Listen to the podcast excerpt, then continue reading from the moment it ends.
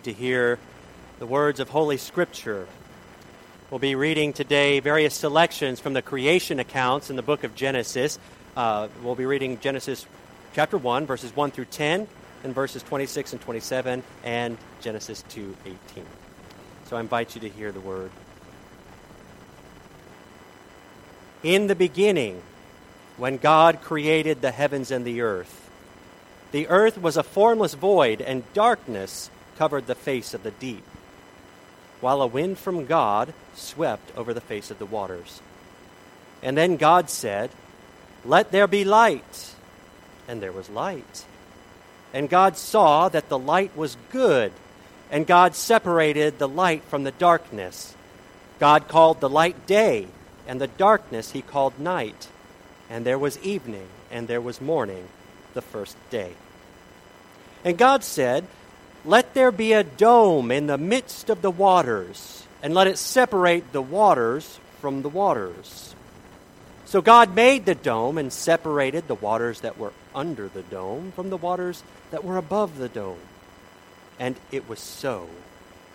God called the dome sky, and there was evening, and there was morning, the second day. And God said, let the waters under the sky be gathered into one place, and let the dry land appear. And it was so. God called the dry land earth, and the waters that were gathered together he called seas. And God saw that it was good. Downward.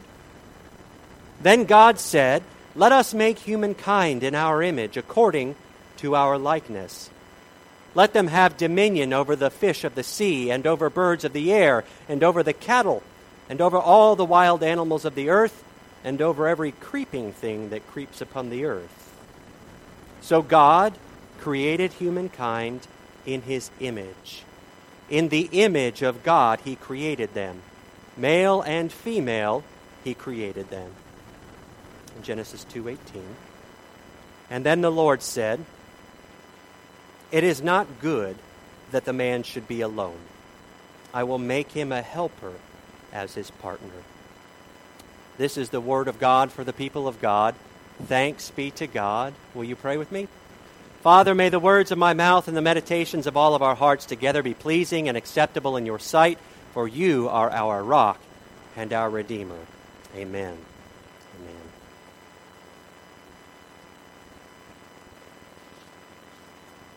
Well, I thought today that we could do a puzzle.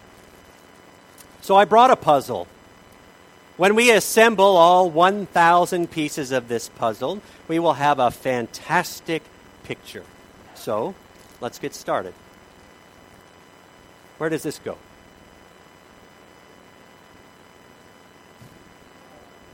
Okay, uh, maybe we don't know. So maybe what we need to do is we need to pull out some more pieces. So uh, I pull out this piece, and so they don't seem to quite fit together. They don't exactly look the same. I could force it, but my dad told me never to do that or else. So we're not going to try that. Um, maybe if we knew what the pieces were supposed to be, we could get a sense of what, uh, how they all fit together. So this piece is, is kind of blue. So maybe Maybe this is a bit of sky. Maybe it's Cookie Monster. Or maybe it's the Vegas show of the Blue Man Group. Who knows? But this one, this one is different. So I'm not quite sure. How do these pieces relate? How do they fit together? What do they make? Well, luckily, uh, I must have gotten a really fancy version because my puzzle came with a cheat sheet. Uh, uh, right there on the box, this was a great idea. Right there on the box is a picture and it's not just a pretty picture, it's actually what the puzzle's supposed to be. Uh, I was 37 years old when I figured that out. I'm kidding. Um, so, this is how it's supposed to look it's a serene uh, cottage setting in the snow. It looks serene, but we live in Georgia because we don't think snow is so serene. Um, this, with this big picture in mind, we can get a better sense of where each little piece might fit in the big picture, and we might be on our way uh, to getting the puzzle together. And I wonder do you ever feel like reading the Bible is a bit like having a bag of puzzle pieces? Uh, don't worry if you do, because a lot of people do. The Bible, it, it's important. It's the best selling book of all time. Maybe not the most widely read, but the best selling book of all time. In fact, um, we as Christians believe that it's the written word of God that reveals God to us and our salvation and its nourishment for our lives. And that's pretty important. What could be more crucial to our lives than that? But honestly, the Bible, the Bible can be a little puzzling. I mean, let's start with one thing. This one book is not one book. Sorry. It's got looks like one. It's got two covers and a ton of pages, but just open to your table of contents and you'll see very quickly that there's actually 66 books, that this book is actually a library of 66 different writings with something between 35 and 49 or who knows how many writers and many genres you might read along and find some poetry, and read along and find some history, and read along and find some genealogies. Everybody says, Amen. I love me some biblical genealogies. And if it sounds like, as you're reading along, that it comes from a different time and place, you're right. It does. Absolutely does. And so it can be a little bit confusing sometimes. It can feel like pulling a puzzle piece out of this bag. Say, I know that this is a part of it, this is important, but where does it go? So what if what if you reach in the bag and your daily reading your Bible verse is this piece right here? Maybe you're going to read Leviticus 11:7 today. Maybe that's what you're going to read. And it says, "And the pig." They're talking about me, they're not talking about me. Okay. Though it has a divided hoof, does not chew the cud it is unclean for you. Okay, so you puzzle through what all that means. And then what so the Bible says we can't eat pork? But what about the rusty pig? And wait, didn't we just have that at church like four weeks ago? So, uh, but then you then you pull out maybe you pull out another piece, and maybe you pull out like Acts chapter ten, a, a couple verses there, where God shows Peter all a vision of all of these animals, which includes a pig, and he says, "Kill and eat." And you're like, okay, so it's okay now. Is is everything in the Bible like that? How in the world do these things fit together? It can be mighty confusing. You can eat shrimp. Please eat shrimp. But not only can it be confusing, but it can be a little dangerous. Let's say uh, when people take just one piece of the puzzle and they build a whole worldview and theology around it. Take Ephesians chapter 6, verse 5, for example. It says this Slaves, obey, obey your earthly masters with respect and fear, with sincerity of heart, just as you would obey Christ. And so people throughout history, including the very history of our own nation, have taken this one puzzle piece and used this one puzzle piece to justify a whole world of slavery. And, and it, to be true, the Bible does talk about slaves. There were slaves in the culture when it's written, and the Bible does mention them. But when you look at the rest of the puzzle pieces, and you see how it all fits together in the story of the Bible, you can see that people are not objects to be owned, but they are creations of God to be honored. This story of the scriptures, when it's taken in its whole, tells the story of freedom for all people, all people everywhere. The Bible isn't a collection of just disembodied truths. Like you can just open up to random pages and they'll be wonderful to you, uh, but you're in the middle of something when you do that. It's not just truth one, truth two, truth three, truth four. And quite frankly, I've, I've heard it said a lot, and I've tried it myself, and it doesn't work. Uh, the Bible is not really even a divine instruction book that you had to mail off for because it didn't come with you when you were born. And on step one, it's got what to do when you're newborn and what to do. Okay, I'm 60 and I'm about to retire, and it's summertime. Let me open to page 430, step three. Uh huh. Wouldn't it be nice if it did that, though? You'd be like, uh, God, my daughter is four and I'm going nuts. Oh, page 50. Thank you so much. Thank you so much. Oh, there was a potty training section. That would have been helpful. Try it if you want to. Try it. Try it. Find step one. Find step two. Find step three.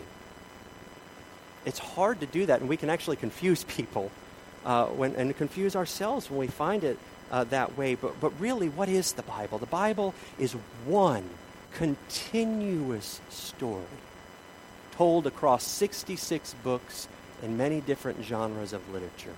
One continuous story, and that is God's story. The one story of the narrative of God's remarkable and life giving work in the world. And we ought to know it. Why? Because we are a part of this story. The story that unfolds between the covers of the Bible is a story that we, by God's grace, can live into. God's story becomes a part of our story because we become a part of God's story, and we have a stake in how it ends. Well, we have a stake in how we end in relation to the story. And wouldn't it be wise to know what's happened before and what might be ahead and what might be going on in the story of God's world? If we are to live faithfully as holy people. And so today, we're going to start a series that will help us do just that. And it's called Long Story Short. And it's for short people like me. I'm kidding. It's called Long Story Short. And we'll get some help from a biblical scholar named James McNall, who has a book of the same name. It's a great resource. We'll be using that a little bit. And in this series, what we're going to do is we're going to be look, learning the big picture of God, the Bible story. And it'll be like having the image on the front of the puzzle box to help us know as we're reading where the pieces will go and how things fit together when we're reading the Bible. And so, to give us our guideline, the Bible story unfolds in six simple movements across the many books of the Bible. And we'll address one each week. The first movement talks of creation. The second is the fall. That is the entrance of sin in the world. And it doesn't take long for things to go awry when people are, people are involved. And we'll talk about the fall, which taints all of creation. We'll talk about the story of Israel. The Bible talks about Jesus, and then the church, and then new creation. And you can see that narrative go from creation like a plot line into trouble into resolution, and into the world in which we live, which is leading towards the new creation, the recreation of God's world through the power of the Spirit in Jesus Christ. And so, my hope is, is that over the next few weeks, it, it rekindles or kindles your love for Scripture, your reading of the Bible, and that it equips you to understand how it all fits together even just a little bit better so that you can see yourself in God's story, so that we can see ourselves in God's story. And so I tried to figure out where we should begin, and then I opened to Genesis chapter 1, and it said, in the beginning. So I thought maybe we should start at the beginning with creation. The Bible begins with an extraordinary revelation. God created the universe. God created the universe. And the story is told primarily in Genesis chapters 1 and 2, but you get echoes of it throughout. You can find echoes in the book of Job and uh, in the Psalms and references, but primarily here in Genesis 1 and 2, we find that story. But before we dive into taking a closer look at what's going on here, let me give you a few tips. First, the Bible, not found in the science book section. The Bible is a theology book. The Bible will not tell you the molecular weight of the very first atoms. The Bible will not tell you the number of therms with which the sun put off at its creation.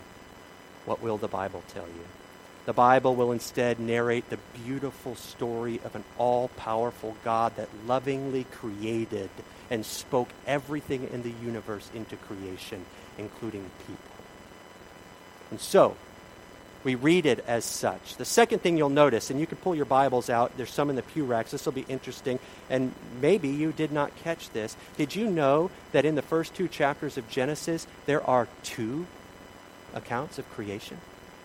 There are two accounts of creation. in Genesis chapter 1. In the first account, you find it mainly in chapter 1, extending a few verses into chapter 2. This one has like a, a wide angle view of, of all the creative acts of God across the universe.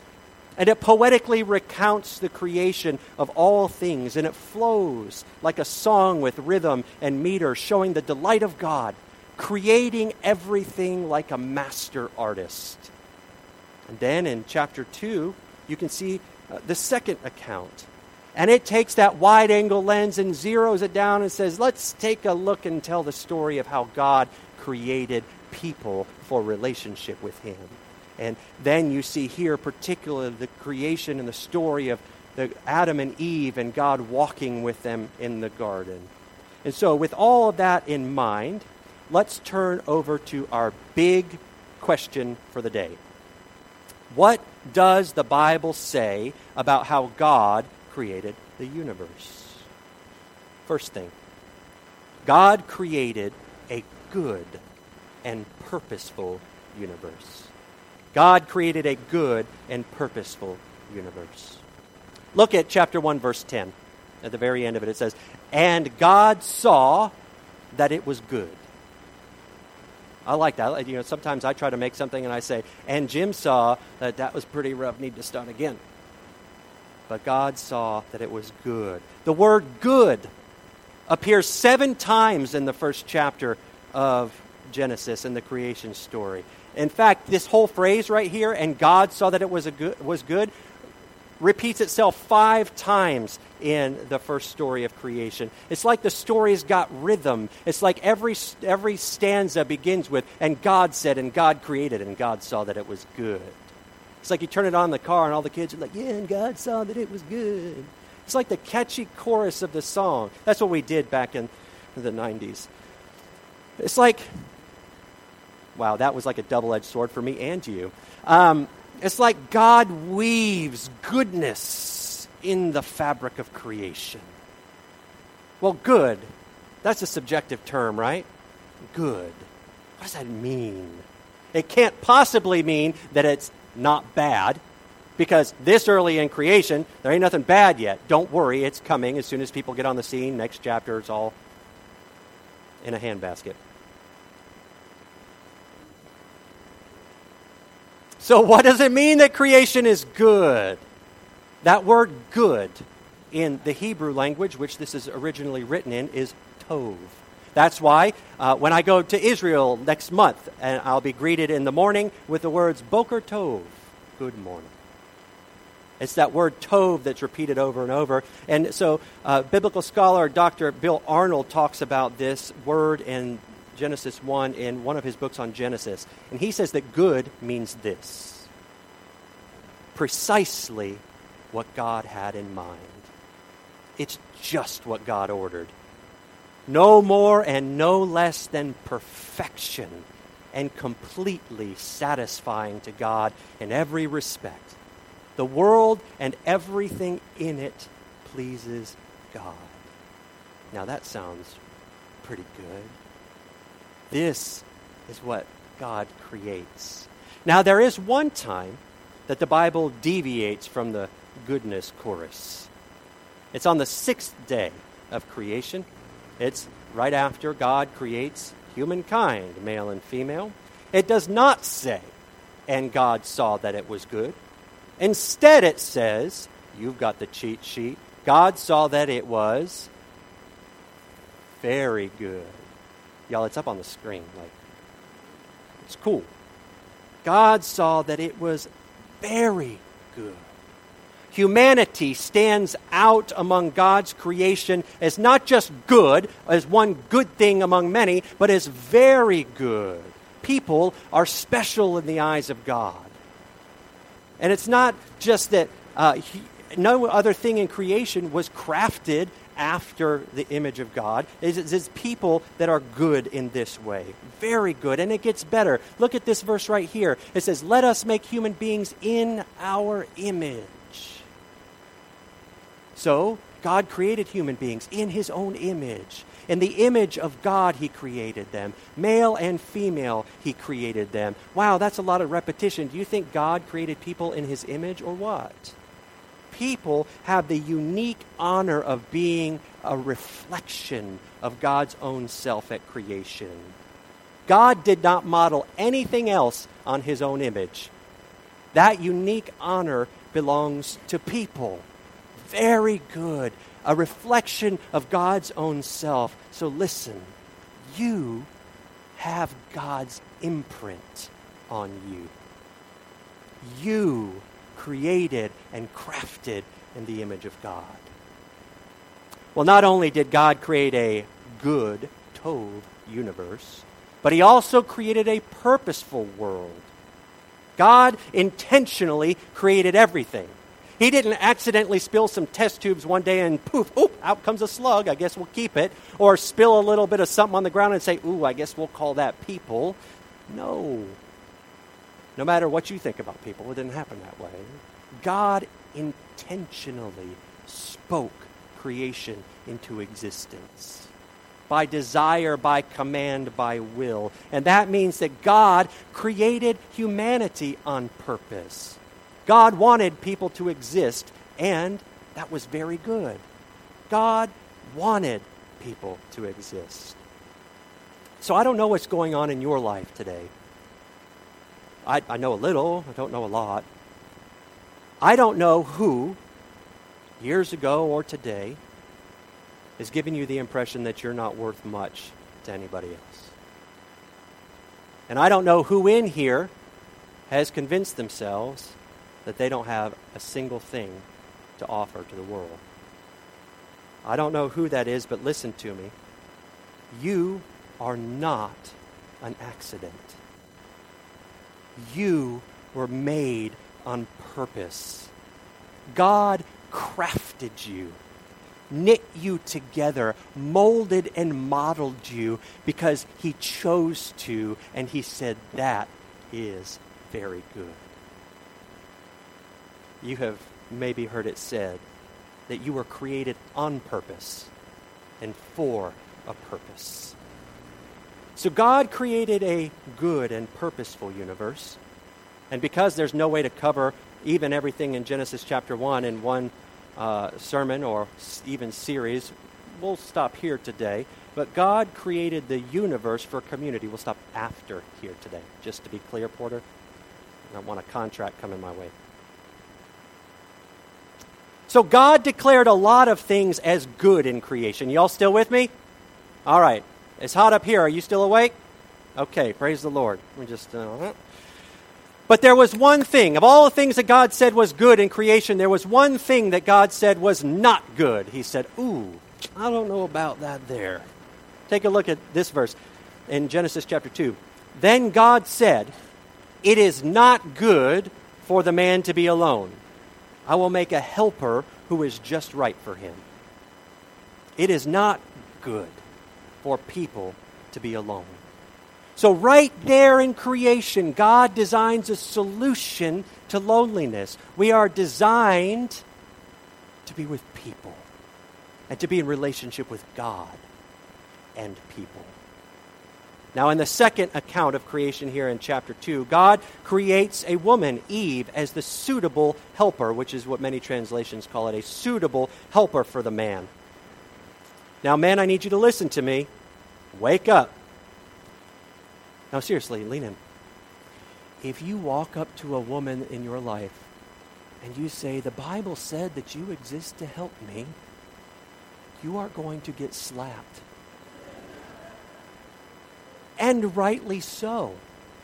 And don't you come running to me because you deserve it. Suitable helper. The phrase suitable helper, back in the Hebrew, and I won't butcher it because there are some people here who know the language better than I do, but the meaning of the phrase suitable helper is a strange one. It means the same and opposite. It means one who is like and opposite It doesn't mean one who is lower or higher. It is one who is of like kind and opposite. Keep this in mind, every person. Okay, we can move on from there.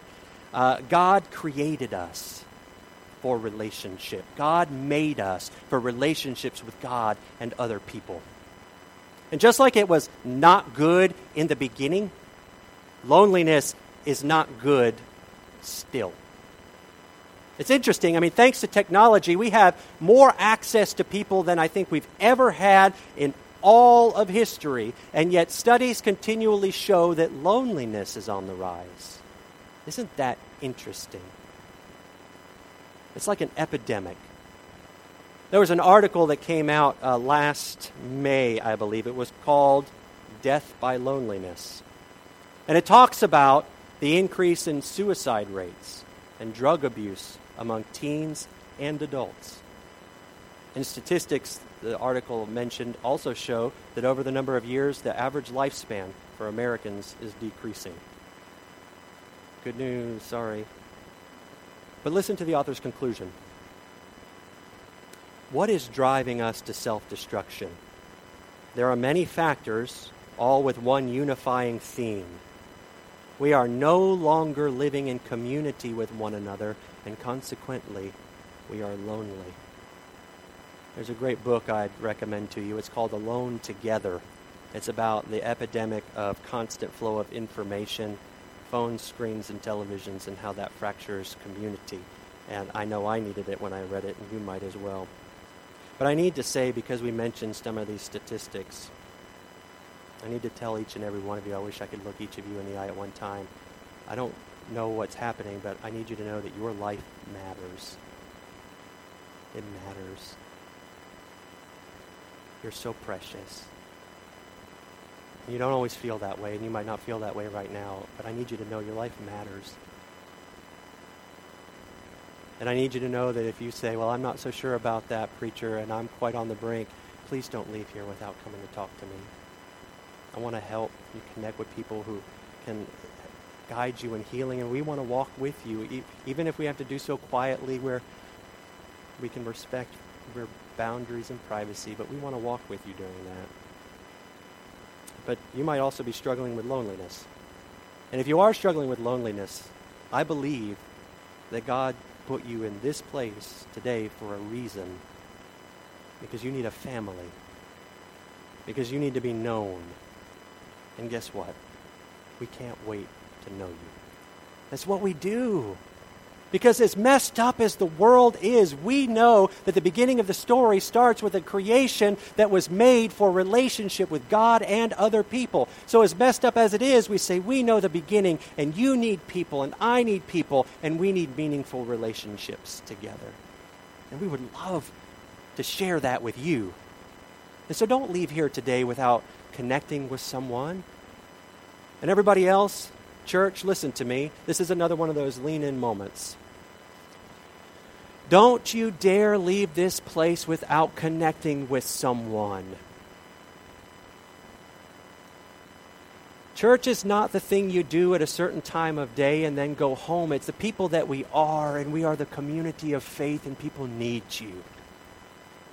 People need what God has created through the church, through this place a place to connect, a place to know that we are loved by people of all different kinds, a place where we can be uh, uh, supported and encouraged and even at times challenged when we need to be. Because God created us for community. One of our greatest desires as the church is to provide people with meaningful relationships. So, long story short, the Bible begins with creation. God created a good and purposeful universe, and He made it for relationships with God and other people. So I want to offer you two invitations today. Do you recognize in your own, just in your own soul, your fall from the goodness with which God intended you? Do you hear those words, humanity was very good, and say, not so sure I'm included in that? Do you know somewhere deep, do you feel the call that God created you to be in relationship with Him, and yet you are so far from Him? Well, the good news is that God wants to recreate you. God wants to renew you and rejuvenate you and redeem you through Jesus Christ our Savior. Where you can have a clean and a fresh heart, white as snow, where you can return and grow into the goodness that God always intended for you to have before sin. And you could begin life as God wants you to live it, and what a blessed thing that would be. And so, in, I wonder if you feel that in your soul. And so, in just a moment, if that's you, I invite you to come to the altar as we sing our hymn and have a time of ministry. And you might say, Well, I am a Christian, but boy, when they say very good, they're not talking about me these days. Might be time to start again. The second invitation is this Are you lonely? Are you getting tired of going it alone? It might be time today to admit that no man is an island. I believe that's Simon and Garfunkel, and they were right. The good news is this is what we do. We join in meaningful relationship with people. So if you're longing for people to journey with you, we would love to help you connect. Any one of us would love to help you connect because you and all of us were created for community. Well, these invitations are for you. I invite you to come as you feel led. If you don't feel like getting up, raise your hand. I'll run to you. The altar is open. And let the Lord do his business. Will you stand and sing with us? Invitation is number one four.